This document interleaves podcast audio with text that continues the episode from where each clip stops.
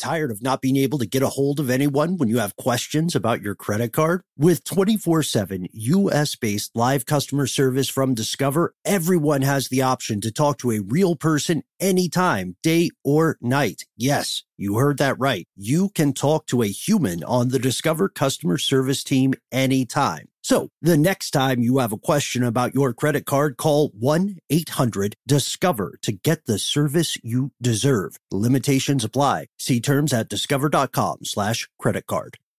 This is your moment, your time to shine, your comeback. You're ready for the next step in your career and you want an education employers respect. So you're not just going back to school, you're coming back with Purdue Global. Backed by Purdue University, one of the nation's most respected public universities, Purdue Global is built for people who bring their life experience into the online classroom. Purdue Global, Purdue's online university for working adults. Start your comeback today at purdueglobal.edu. This is the story of how a group of people brought music back to Afghanistan by creating their own version of American Idol. The joy they brought to the nation you're free completely. No one is there to destroy you. The danger they endured. They said my head should be cut off. I'm John Legend. Listen to Afghan Star on the iHeartRadio app, Apple Podcasts, or wherever you get your podcasts. Ridiculous History is a production of iHeartRadio.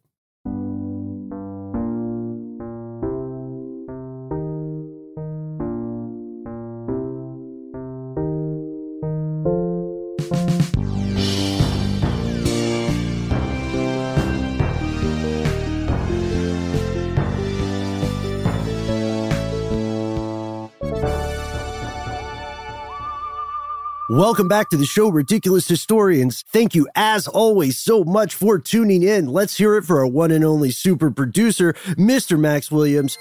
Woo. They call Woo. me Ben. No, no. It's the end of the nub as we know it. Wait, it's the nub what? of the Wait. year as we know it?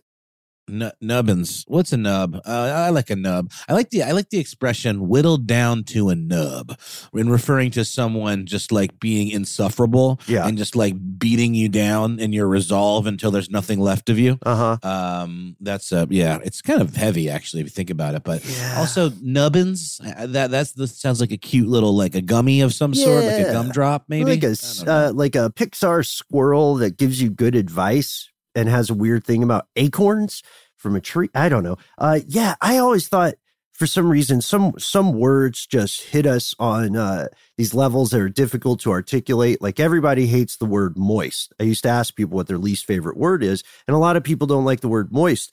For me, nub is kind of like a boundary crossing word when it shows up in conversation, even even correctly applied. I'm just like, whoa, this is a there's a nub conversation now. We're at work, dude.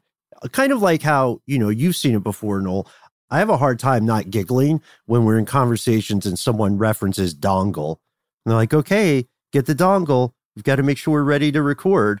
That's just that's a me problem. But uh well, I think that's a societal problem, Ben, because I'm just I don't know who came up with the word dongle. If they did because they thought it was inherently funny and they were hoping to evoke giggles from across the land. Um, for that, we thank you, kind sir or madam, whomever uh, came up with this term. But it is inherently absurd. Nub, by the way, is defined by yes. Webster's Oxford English Dictionary as the crux or central point of a matter. The nub of the problem lies elsewhere elsewhere. Two meanings. I never heard of that use of it. Yeah, two meanings. What's the uh, what's the second meaning? I think this is the one most people in the U.S. mean. Yeah, this is the second one, and this is the one that is uh, uh, apropos for today's episode. A small lump or protuberance. He pressed down on the two nubs on top of the phone. Mm-hmm. Oh, okay. But also, it can refer to the stump of a severed body part, which yeah. also could be seen as a uh, small lump or protuberance. yeah, that's where we're going today. Well done, my friend. So we have heard this story. We don't know about your neck of the global woods, folks, but every every region of the U.S. has some kind of bizarre small town story, and today's story is about a place called Nub City, which is going to be familiar to fans of documentaries. It's going to be familiar to people who have gone on Southeastern road trips, and it's going to be infamous to people living near a town called Vernon, Florida, because Vernon, Florida has the street name Nub City. Why is it called Nub City? That's what today's episode is about. Warning, folks, there is there is possibly some graphic uh, descriptions of bodily injury here.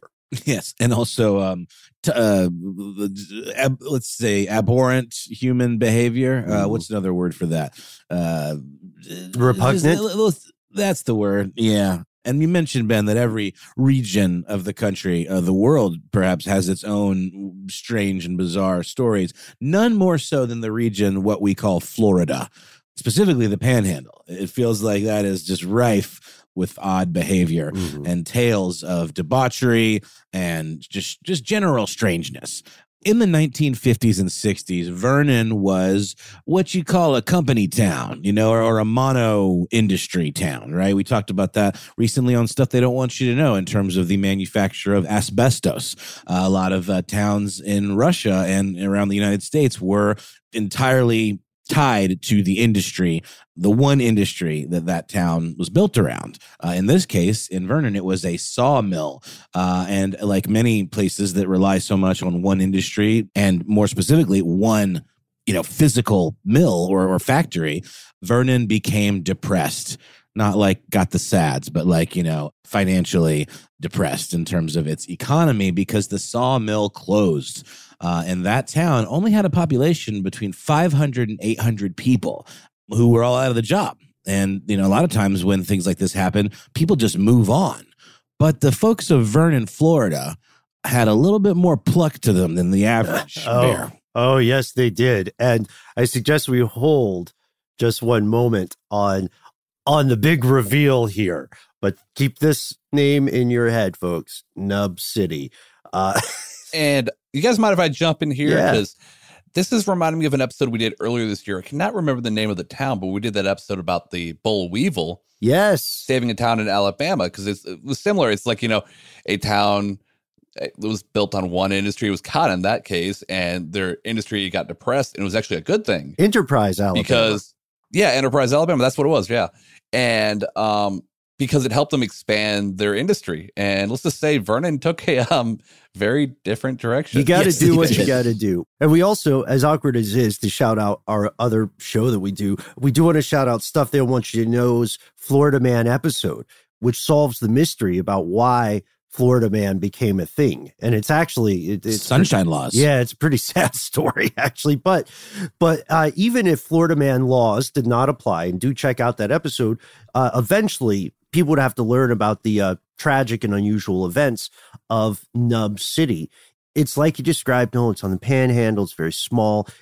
If you are reading through different parts of the town's history, you'll see that it's in a very rural area. It's about 100 miles east of Pensacola, west of Tallahassee. It used to be, it had a sawmill, like we were saying. It also was once upon a time a shipping route for gopher tortoises.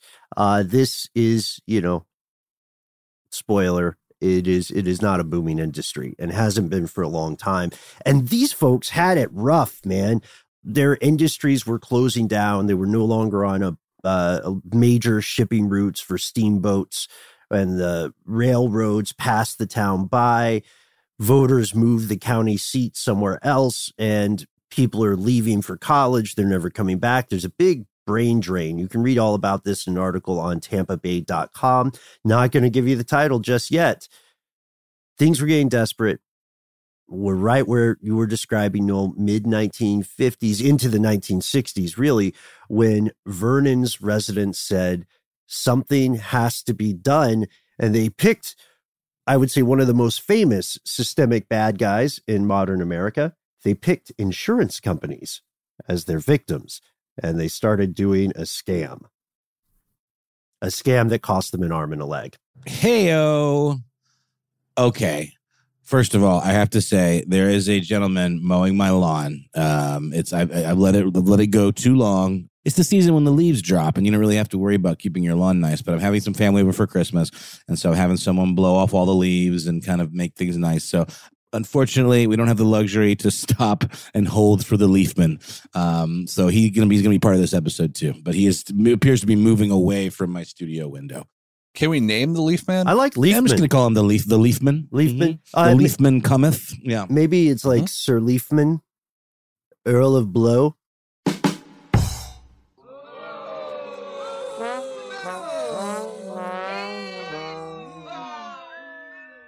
I don't know. That could go a couple Oh. different directions. But uh oh no. but you know, no, we have had the same situation on my end before, so we're just gonna welcome him to the show the way we welcome our cats and the various other side characters that that drop by.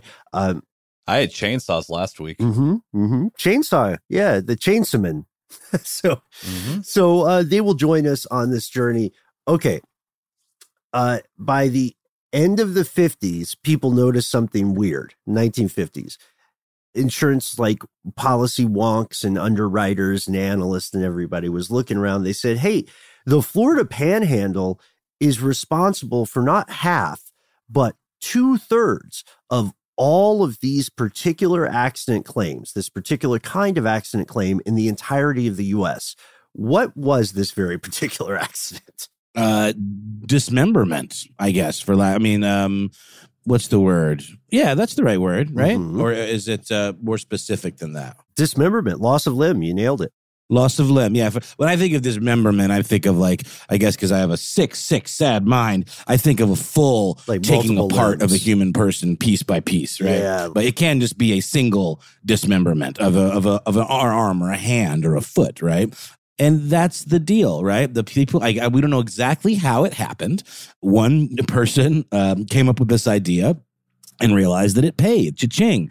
Uh, the insurance company paid out for the loss of limb. And then others appeared to follow suit. Uh, at this point, we're not sure, at least by, by we, I mean the insurance company, whether or not this is a scam because you know, Florida even then probably already had a bit of a reputation as being a little bit wild and woolly and rugged, you know, a lot of potentials for hunting accidents and things like that. So you would get uh, reports of people having uh, hands shot off, for example, uh, people getting in farming accidents, perhaps. Uh, what else? What other kind of reports are we seeing? Yeah, there were there were a number of ways this would happen. Their official reasons uh, became it, it became difficult to parse whether these were truly accidents or were they or whether it was calculated acts of self injury.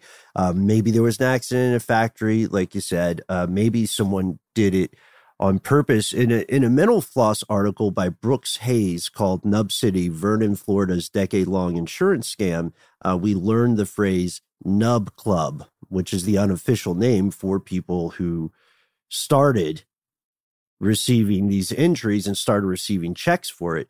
We also see that a few Vernon residents actually sawed off their own limbs, but it, it seemed most most of the people were point blank firing at their limbs with a shotgun. And insurance agents in the region were going wild. They had stories about a guy who said he was aiming to shoot a hawk and he took off his own hand somehow with his gun. A farmer who saw his foot and thought it was a squirrel. sorry. I know, I'm I know, sorry. I feel bad for laughing, but yeah, it's like that one's not true, right? you, you got to have the cover story, right? And I mean, who are we as meager insurance adjusters to question the veracity of this tale? What are you, There's really no squirrel way to confirm. it's like I, I, I got to ask about the guy shooting the hawk though, because we're talking about a shotgun, not a small gun. Is he firing it with one hand? How does he shoot his own hand off? Like, it, was it a misfire? he was like using his hand to frame the shot, right? Yeah. He was like, you Yeah. know, doing it like a director, where he kind of had out the t the, the little L shape, you know, and he was using it as sort of a makeshift sight, uh, and then he put it right in front of the barrel and blasted his probably thumb and forefinger off. Uh, first of all, you don't shoot hawks with a shotgun, do you? That's a bit more of a precision tool. Maybe I'm mistaken, but I, I would think uh, you would that would require a longer range weapon. I think if a shotgun is more of a uh, close range weapon. it's tough. It depends on what kind of shot you're putting in it, you know. But also, also, yeah, this it, here's the other factor that makes these stories sketchy and sus to insurance agents. It turns out that many of the people who were reporting these things had also taken out multiple specific types of insurance policies, sometimes just days or get this hours before the injury occurred. So Mhm. I had ho a- ho. I had a say. long day filing my insurance claims and I was tired and I thought my foot was a squirrel. So that's well, I mean, that, that, that's like that's the biggest red flag in the insurance industry, and uh, this is me being Yeah. a complete No, it's true. insurance, you know, outsider. But you know, if someone takes out a policy on their wife, and then the wife turns up dead, that is going to be the suspect, the first person that is looked Uh-huh. at for committing this crime. If someone takes out some kind of policy, you know, uh, like a, like a particular. Because I mean, the, you know, you you we we just recently had to re up our work insurance plan, and there are a lot of pages in those e documents that talk about things like limb and like very specifics that a lot of us just kind of gloss over. But the the fine people of Vernon would not have glossed over those pages. They would have zeroed in on those pages and taken out as much as they could. Because if you pay in us or you check that box, you can insure your if they're like your livelihood, right? You can insure your limbs for more than just a standard policy. Isn't that right, guys? It is absolutely right. You can also, I mean, there's any number of like long term disability things you can do, unintentional death or accidental, like in, injuries that make you unable to work. Uh, the, it's a business for sure, you know, and they, you're right, they did read these things carefully. Uh, the way that privatized insurance works, uh, for anybody who lives in a in a first world country with first world healthcare, you might need to understand how U.S. healthcare works. It's it's a business that is calculated for profit, not for the health of the customers. It's a product that becomes more expensive when you use it. So the first thing that happens, we see this everywhere in the U.S. Uh, for other kinds of insurance, like um, your zip code will affect how much your car insurance is, for example, because they'll look at how many accidents occur in that zip code. And these folks were facing mounting insurance premiums, which is the money they have to pay for insurance because they were like, hey, thanks for, you know, working with United Blue of Florida or whatever. Uh, your monthly cost for this long-term disability dismemberment insurance or whatever is going to be a little higher because a lot of people in your neck of the woods are losing stuff. Yeah, it's the same reason that like if you move to a big city from like a more rural area or a smaller town, your car insurance will go up. Why? Because you're in a situation where you're much more likely to get into a car accident or be hit, you know, because there's just the odds go up when there's more cars in play and when uh, you know you're driving in uh, narrower streets and like more kind of tricky conditions, right? It's the same exact deal. Your insurance premium goes up by virtue of where you are based on the uh, likelihood of a particular event to happen there. And since Vernon at this point, I believe, was reporting, what was it, Ben? Something insane, like two thirds of the dismemberment reports uh, or insurance claims in the whole United States. Well, yeah. I, I do have I do have to clarify that was the panhandle was two thirds. The Just- panhandle yeah. that's that's even that's even crazier i mean that's just one little sliver of florida which is quite a large state that makes up a big chunk of the of the east coast so yeah these insurance companies were understandably losing their shit Mhm. and starting to be like you know what i don't think we're going to start insur- i don't think we're going to insure people that live in this part of the country anymore Tired of not being able to get a hold of anyone when you have questions about your credit card? With 24 7 US based live customer service from Discover, everyone has the option to talk to a real person anytime, day or night. Yes, you heard that right. You can talk to a human on the Discover customer service team anytime. So the next time you have a question about your credit card, call 1 800 Discover to get the service you deserve. Limitations apply. See terms at discover.com slash credit card. This episode is brought to you by eBay Motors. eBay Motors is here for the ride. Noel, do you remember your favorite car? Well yeah um it was a uh, an eddie bauer edition ford explorer Oh, that's And cool. I, yeah. I, I just remember it was my dad's. I, I was a hand me down car kind of kid. Dad would buy a new car, I'd get that car. And I just remember feeling so awesome being up above everybody, like I was in Mm. Mad Max or something, you know? I had a lot of uh, land yachts that I loved. I had Pontiac Yeah. El Bonnevilles. Right? Oh, I never had an El Camino. My dad had one, and that was a that was a real interesting use of our collective time, keeping that thing running. But I think these cars all kind of speak to us because they were such a fundamental part of our lives. Do you remember when I had that Monte Carlo? That's what I meant. I meant I said El Camino and I meant Monte Carlo. I miss it so. Uh, the Monte Carlo was tough. I had a series of Monte Carlos, and the last one, God bless it, I just I I had to learn a lot about car maintenance just to keep that guy running. Totally. But it, it still was like a a perfect fit. It's almost like finding your true love. Uh, you know, like when you recently got a car a few years back now. Oh man, and funny you should say that. That particular perfect fit was the Honda Fit, which I love dearly. But Ben, it's getting a little long in the tooth, and while it's been incredibly reliable up to now, it's getting to that age where I might have to start looking for some parts here and there to keep it running. Mhm. And that's where eBay Motors comes in. With over 122 million parts, you can make sure your number one ride or die stays running smoothly. Brake kits, LED headlights, roof racks, bumpers, whatever your baby needs, eBay Motors has it. And with eBay Guaranteed Fit, it's guaranteed to fit your ride the first time, every time, or your money back. Plus, at these prices, you're burning rubber, not cash. So keep your ride or die alive at ebaymotors.com. Eligible items only. Exclusions apply. This episode of Ridiculous History is brought to you by Snagajob. Snagajob is where America goes to hire with the deepest talent pool in hourly hiring. With access to over 6 million active hourly workers, Snagajob is the all-in-one solution for hiring high-quality employees who can cover all your needs on demand, temp to hire, part-time, or full-time. You name the position warehouse worker, retail associate, grocery store clerk, fitness trainer, baker, stylist, bellhop, podcast producer. Yeah, Snagajob's got a worker for that. With their easy to use platform, you're able to seamlessly post and fill available positions quickly with a dedicated customer support team to provide all the help you need along the way.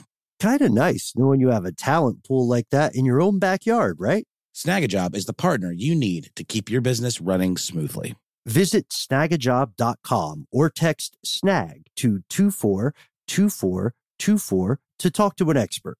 Snagajob.com, where America goes to hire.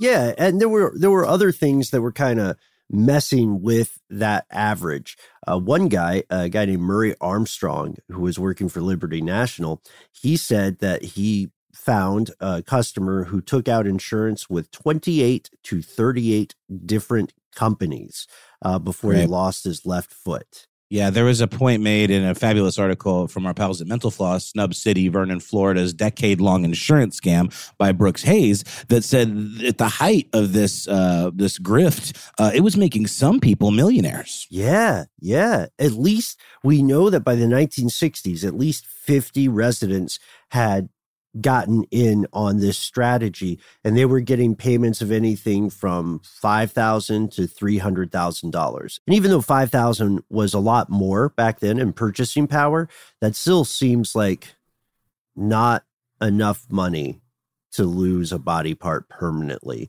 uh, because you think about what would you how you would handle the rest of your life prosthetics walking manipulating tools these people were desperate and we're we're talking about it with some levity just because the stories the cover stories in particular sound so hilarious but these were very serious times. And you know like you said Noel the insurance companies quickly grokked the trend and before long they started being much more skeptical i believe. Uh, they they took some of these folks to court for their claims. They would say okay we don't believe you right? We saw a picture of a squirrel next to a picture of a foot shoe on and shoe off and they look different.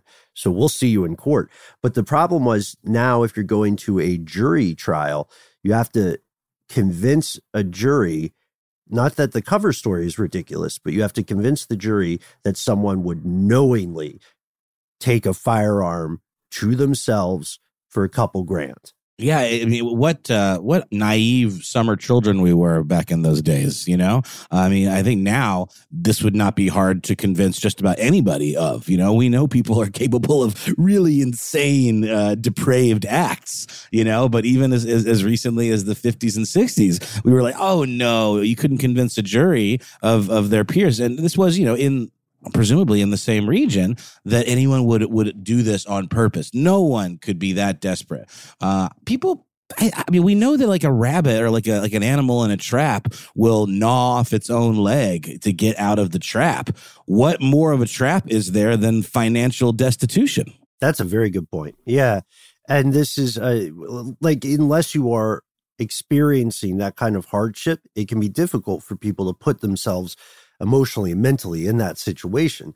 Of all the people who went to court, not one, not one amputee in Vernon, Florida, or the surrounding area ever got convicted of fraud. Like the, every time they went to a jury trial, the insurance companies lost.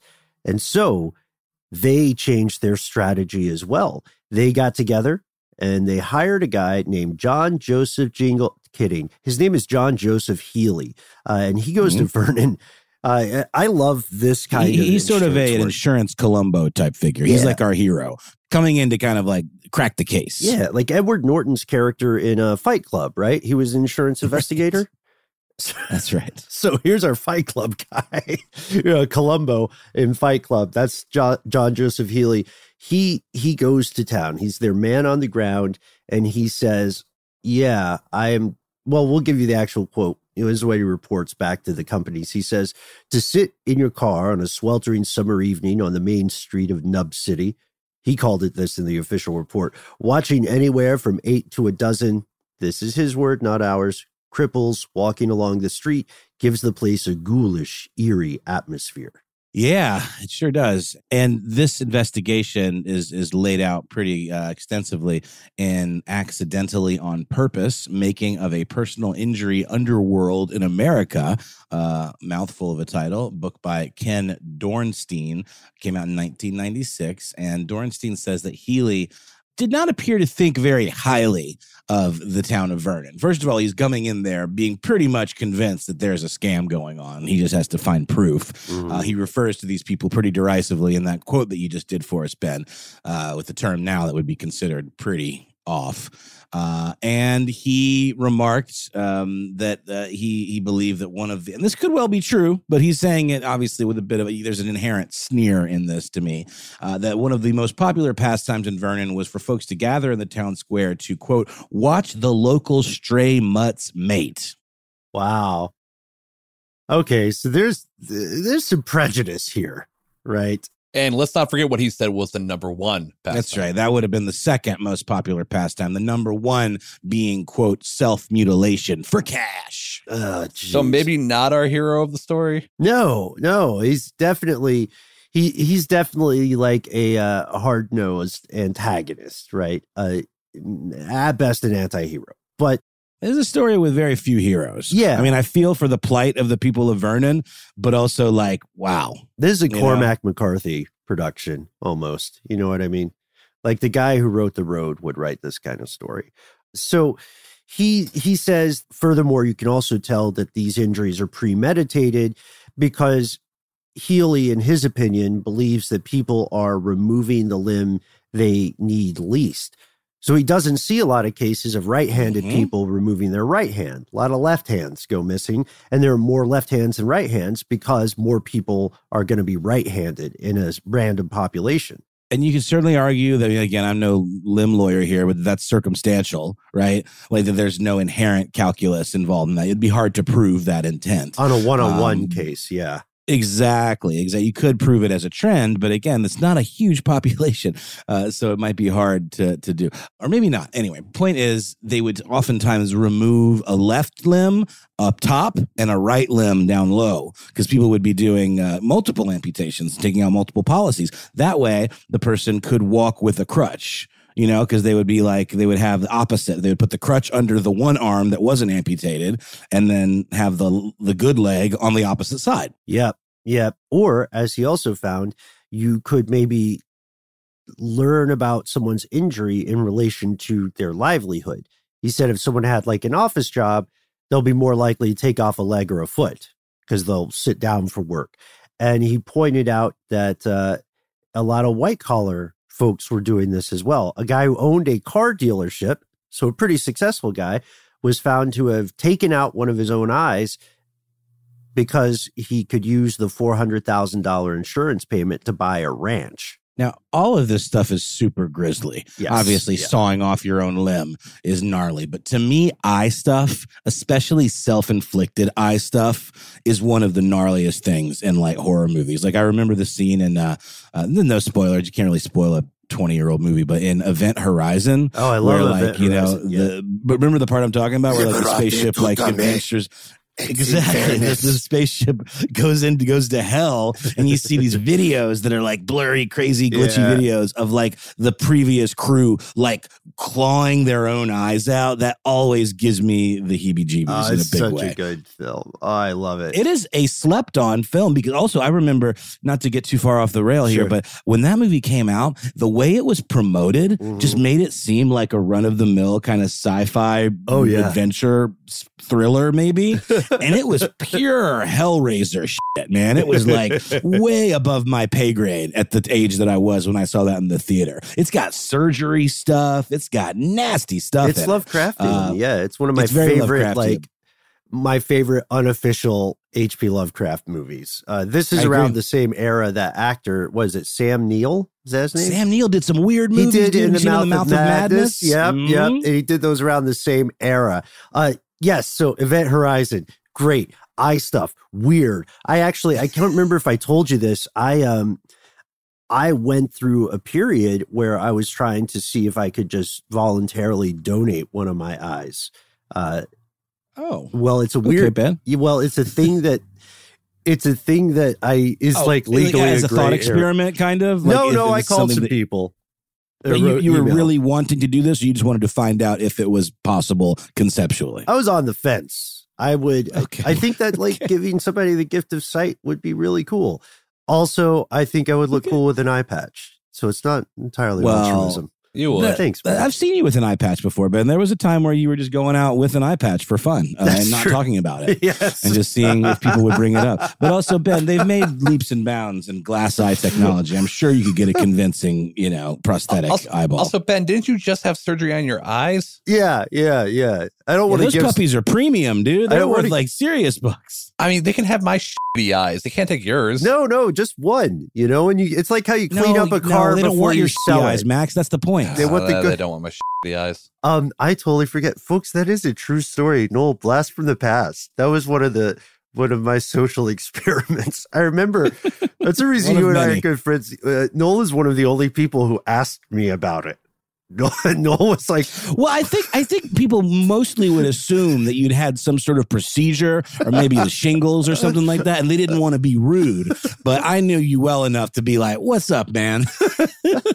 I was so Like the ones excited. with the eye. I, I leaned in. Uh, Max, you would have enjoyed this. I was so excited because I leaned in, and I remember like, uh, I don't think I messed with it quite at that point. When I leaned in and told Noel, uh, I was like, dude. You can just start wearing these. No one will ask you about it. It's amazing. And uh, Noel, if I recall correctly, your response was, "Okay, but why would?" yeah, yeah. And I just envision Ben turns and just bumps into a wall because he has no depth perception. I did. Well, that's part. yeah. Of, that's all part of the bit. That's all part of the. It's all bit, part of the know. thing. But in that case, uh, that social experiment aside, and this is, by the way, uh, this was an exercise in persona changes or disguises. This was not meant in any way to mock sight or lack of sightedness, and I think we need to we need to say that. But I was interested in um, seeing if I could voluntarily donate a cornea. Uh, it is, I think, a gray area unless you know somebody, right? Unless it's like you're doing this for your sibling or something. You're just randomly giving away an eye. People look at you askance the same way that insurance agents, oh, we got there, looked askance at these people in Nub City because this is, if you're purposely injuring yourself, it turns out that is a fairly common type of insurance fraud. And Healy, in uh, in the book you had mentioned earlier, Noel, he is saying that rings of these people can occur. Like people will collaborate. Sometimes it's a close knit family or community. And then other times there is just a, a region where people catch on to this idea. And that seemed to be the case with Nub City. And he was like, look, there are a lot of accidents occurring in the same place in a short period of time. He says, here's what happens. One guy gets away with it, meaning self injury fraud. He tells a friend about it after he collects, and his friend says, that's a cool idea. But his friend tries to kind of one up it and takes out even, even bigger insurance policy. Right, up the ante, as as they say. Uh, and let's not forget, there's only about 500 residents of this town at the time, and only about a dozen or so were involved in this. But many of them did it multiple times, again, causing these insurance premiums to just go through the roof. And as Healy would say, I solved it pretty quickly. This quote. Uh, everyone already knew about the town, and the witness to the injury was a guy who had witnessed another phony accident. There were lots of holes in his story. So essentially, this came crashing to a halt. Nothing lasts forever. Even something as incredible as what the New York Times described uh, a, a three year orgy of self maiming, Yeah. which I love. Yeah. That's some Event Horizon shit right there. There it is. Orgy of self maiming. Yeah. We have to watch Event Horizon. Uh, yes.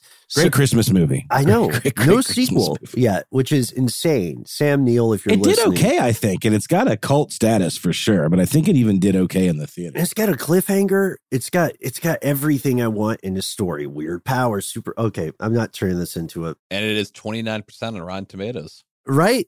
Absurd, Absurd absolute blasphemy. Uh, that doesn't make any sense. People just didn't get it. You know, If any of us got Hulu Premium, we can watch it right now. I've got Hulu Premium. We And the episode right now. Max, we don't have time. We've got to get to the stunning conclusion of this because, like we said, nothing Yes. lasts forever. This, uh, the uh, proverbial Aquemini curtain was closed on this chapter in uh, Vernon's history. Tired of not being able to get a hold of anyone when you have questions about your credit card? With 24 7 US based live customer service from Discover, everyone has the option to talk to a real person anytime, day or night. Yes, you heard that right. You can talk to a human on the Discover customer service team anytime. So the next time you have a question about your credit card, call 1 800 Discover to get the service you deserve. Limitations apply. See terms at discover.com slash credit card. This episode is brought to you by eBay Motors. eBay Motors is here for the ride. Noel, do you remember your favorite car?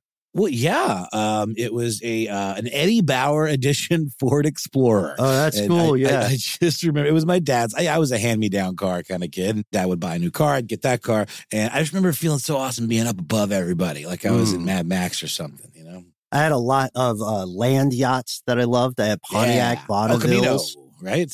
Oh, I never had an El Camino. My dad had one, and that was a that was a real interesting use of our collective time, keeping that thing running. But I think these cars all kind of speak to us because they were such a fundamental part of our lives. Do you remember when I had that Monte Carlo? That's what I meant. I meant I said El Camino, and I meant Monte Carlo. I miss it so. Uh, the Monte Carlo was tough. I had a series of Monte Carlos, and the last one, God bless it, I just I I had to learn a lot about car maintenance just to keep that guy running. But it, Totally. it still was like a a perfect fit. It's almost like finding your true love. Uh, you know, like when you recently got a car a few years back now.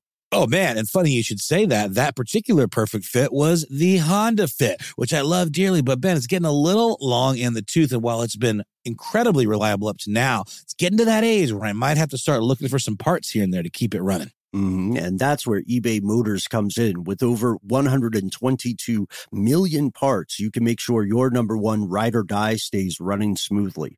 Brake kits, LED headlights, roof racks, bumpers, whatever your baby needs, eBay Motors has it. And with eBay Guaranteed Fit, it's guaranteed to fit your ride the first time, every time, or your money back. Plus, at these prices, you're burning rubber, not cash. So keep your ride or die alive at ebaymotors.com. Eligible items only. Exclusions apply. This episode of Ridiculous History is brought to you by Snagajob. Snagajob is where America goes to hire with the deepest talent pool in hourly hiring. With access to over 6 million active hourly workers, Snagajob is the all in one solution for hiring high quality employees who can cover all your needs on demand, temp to hire, part time, or full time. You name the position warehouse worker, retail associate, grocery store clerk, fitness trainer, baker, stylist, bellhop, podcast producer. Yeah, Snagajob's got a worker for that. With their easy to use platform, you're able to seamlessly post and fill available positions quickly with a dedicated customer support team to provide all the help you need along the way. Kind of nice knowing you have a talent pool like that in your own backyard, right? Snagajob is the partner you need to keep your business running smoothly. Visit snagajob.com or text snag to 242424 to talk to an expert. Snagajob.com, where America goes to hire. But not before it became so notorious. Because uh, to, to the, the uh, investigator's point, this was like an open secret at this point, right? In the region, everybody knew it was called Nub City. You don't get a nickname like that for nothing. Uh-huh. Um, and word spread to one of my favorite, I think probably one of the most famous documentary filmmakers in the world, a guy named Errol Morris. yes. Uh, who at this point was in, early in his career, uh, in his 20s. I think he was really just getting started as a documentary filmmaker. He's known for films like The Thin Blue Line, um, The Fog of War. Also, his son, uh, Hamilton Morris, has that show Hamilton's Pharmacopoeia on Yeah, um, yeah, Vice, yeah. where he like takes all the weird drugs and stuff Uh-huh. he's a he's an odd character but um anyway comes from a neat line of, of creative folks and um errol morris caught wind of what was going on down in vernon down in nub city he saw uh, a little blurb in a newspaper about a place called nub city and it, it, it made him raise his eyebrows want to check it out Yeah. Yeah. He was about 20 years old, or sorry, he was in his 20s at the time.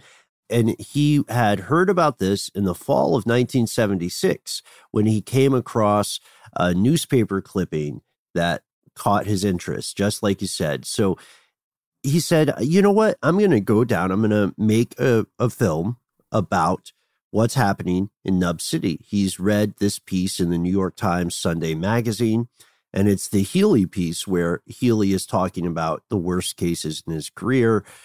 And he says, wow, there's this self mutilation in this small town in Northwest Florida. And he says, I've got to find out more.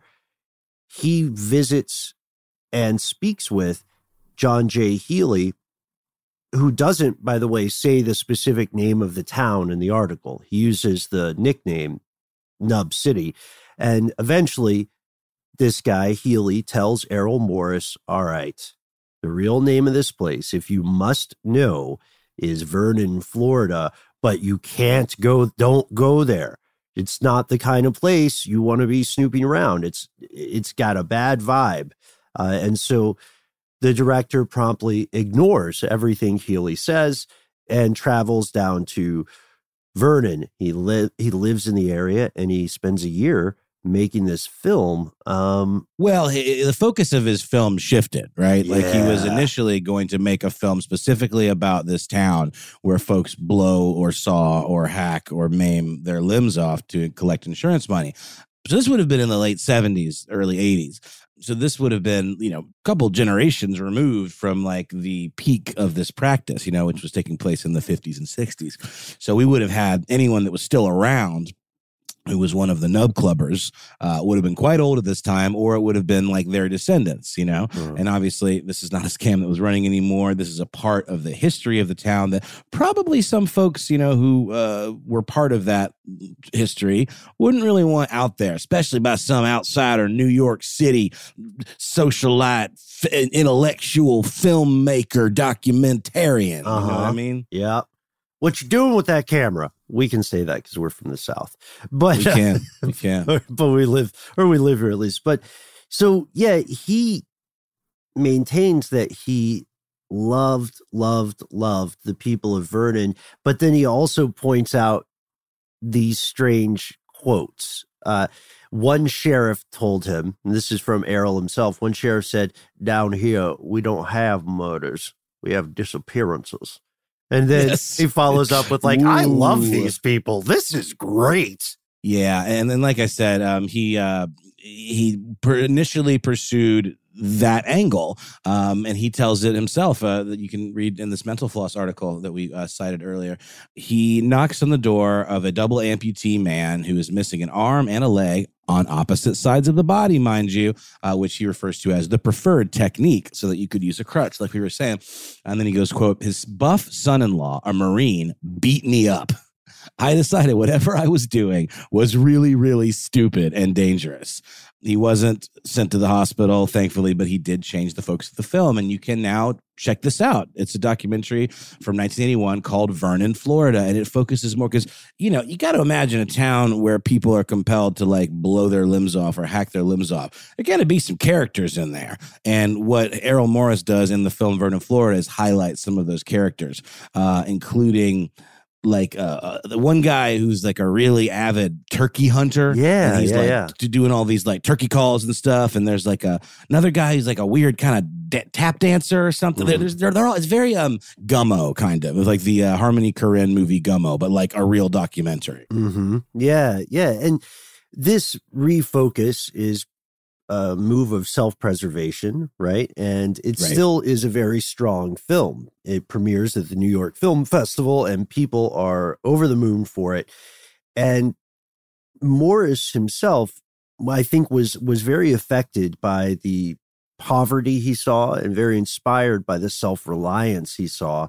And he is still like as we record now he still apparently is thinking about returning to the original story the story of what healy called nub city and with this we we kind of we kind of leave it there the question becomes something for everybody listening in the audience today obviously we mean no disrespect to the people of florida uh, but this is like an ethical question, a quandary. What would you do? And we can't assume, you know, that every person who did this, committed this kind of fraud, was doing it because they wanted extra fun money. Some people may have been doing it entirely because they couldn't get a job and they had to feed their family. A million percent. You know? I mean, we talked. I, I made the analogy of an animal caught in a trap, gnawing Mhm. its you know limb off. think I mean, these these these towns when they're economically depressed in that way, and your, your choices are either to uproot your whole family, maybe you've been living there for generations, or to get clever, you know, or do something desperate. Um, there is a really interesting coda to this story. There is a an, an incident that happened uh, in Vernon that actually made the national news, way way separated from this whole Nub City business. In 1984, there was a bloody really gnarly brawl that broke out at a very run of the mill city council meeting Mhm. where they were discussing the possibility of firing the town's only policeman. And it's caught on film. You can see this. A reporter from Panama City from the network WMBB was there. And it like there's screaming and punching and bloody noses and like men beating up women and like it's it's a real melee. But there's a very interesting detail that is almost like the creepy closing of a movie where you see this detail and like it's like kind of the like cherry on top. Yeah. And this is a dust up. It's an altercation. It was filmed by a reporter out of Panama City. In the video, you see a city councilwoman, Narvel Armstrong, and her son, Coleman, fighting. And you see a man who is missing one hand. That is uh, Narvel's husband, J.C. Armstrong. And uh, there's there's a thing where a reporter asked Councilwoman Armstrong how her husband lost his hand, and she says, "I think you know." So uh, That's it. That is that not it. the end of the movie? Right. That is so the end of the and movie. And then roll fade, it. roll credits because we are uh, extremely uh, positive people, and we we always try to end on like uh, a less heavy note. So we can at least, no, in, in a positive note, we can say that uh, Vernon, Florida, does have a specialty hamburger as an official town burger. There's that. Maybe that's what we end up. Is it good? What's what's special about it? You like I hot food? Uh, you like spicy food? I do. You're, I you're, do. Okay. Uh, it is covered in Cajun seasoning and fried jalapenos, and it's apparently it's very very hot, and it has its own uh, theme song slash rhyme or jingle. This is according to TampaBay.com. Oh, they should know if anyone. Uh, Burnin' Vernon. Oh, what a treat. With its onions and peppers stacked up. So neat. Okay, yeah, you know, Can't, can't think nothing, no, no better way to end an episode of Ridiculous History than with a ridiculous rhyme about a burglar. that's true. I know. I feel like we could freestyle off that one. Stacked up so neat. Max dropped the beat, right? Uh, Don't saw off your hands and feet, yeah, yeah, yeah, or do. yeah. It's entirely up to you. Even though the money feels so sweet, don't saw off your hands and feet. Wait, beep. Oh, the beep is part of the rhyme. Okay, never mind. Yeah, we got totally. it. And and you got to wonder too. Has it been enough time? Has enough time passed that this kind of grift could pop up in some other rural pocket of the United States? I Let us know. Yeah, What do yeah. you think? Let us know. You can find us on our community page, Ridiculous Historians. We love it. Uh, we love the questions. We love the conversations that we see there. Uh, you can also find us on social media, not just as a show, but as individuals.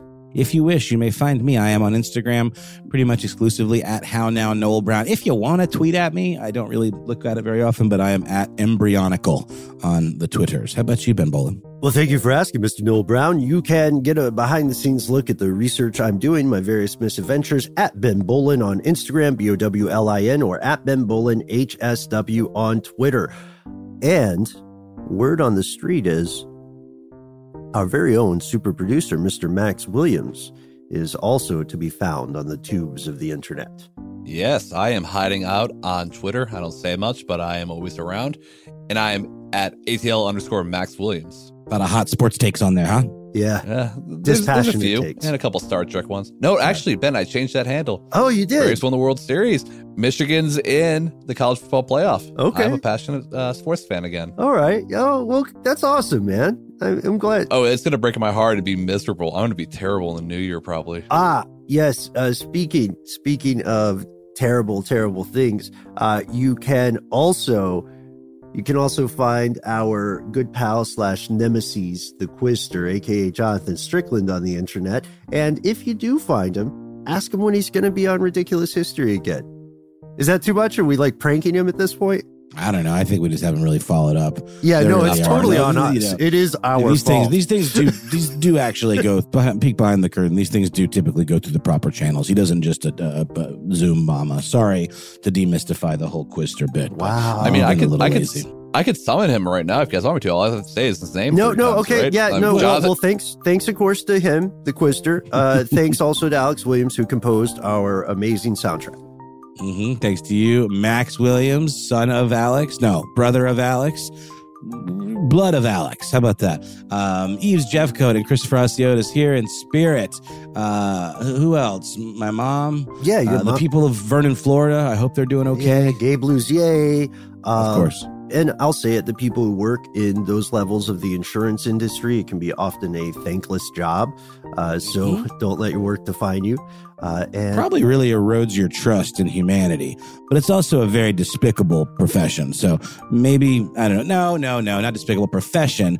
An industry. It's got a certain amount of ick to it. And I think even people that work within it probably are aware of that. So no offense meant to anyone working in insurance. and stay tuned for our next episode on something called a little ice age. We hope you're having a wonderful last week of the year, folks.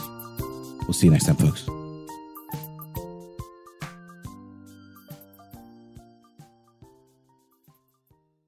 For more podcasts from iHeartRadio, visit the iHeartRadio app, Apple Podcasts, or wherever you listen to your favorite shows. This is the story of how a group of people brought music back to Afghanistan by creating their own version of American Idol. The joy they brought to the nation, You're free completely. No one is there to destroy you. the danger they endured. They said my head should be cut off. I'm John Legend. Listen to Afghan Star on the iHeartRadio app, Apple Podcasts, or wherever you get your podcasts. A new season of Bridgerton is here. And with it, a new season of Bridgerton, the official podcast. I'm your host, Gabby Collins, and this season, we are bringing fans even deeper into the ton. Watch season three of the Shondaland series on Netflix. Then fall in love all over again by listening to Bridgerton, the official podcast, on the iHeartRadio app, Apple Podcasts, or wherever you get your podcasts. Subscribe to catch a new episode every Thursday. Hey, girlfriends, it's me, Carol Fisher, back with another season of the global number one podcast, The Girlfriends. Last time, we investigated the murder of Gail Katz. This time, we're uncovering the identity of the woman who was buried in Gail's grave for a decade before she disappeared. Join me and the rest of the club as we tell her story. Listen to season two of The Girlfriends, Our Lost Sister on the iHeartRadio app, Apple Podcasts, or wherever you get your podcasts.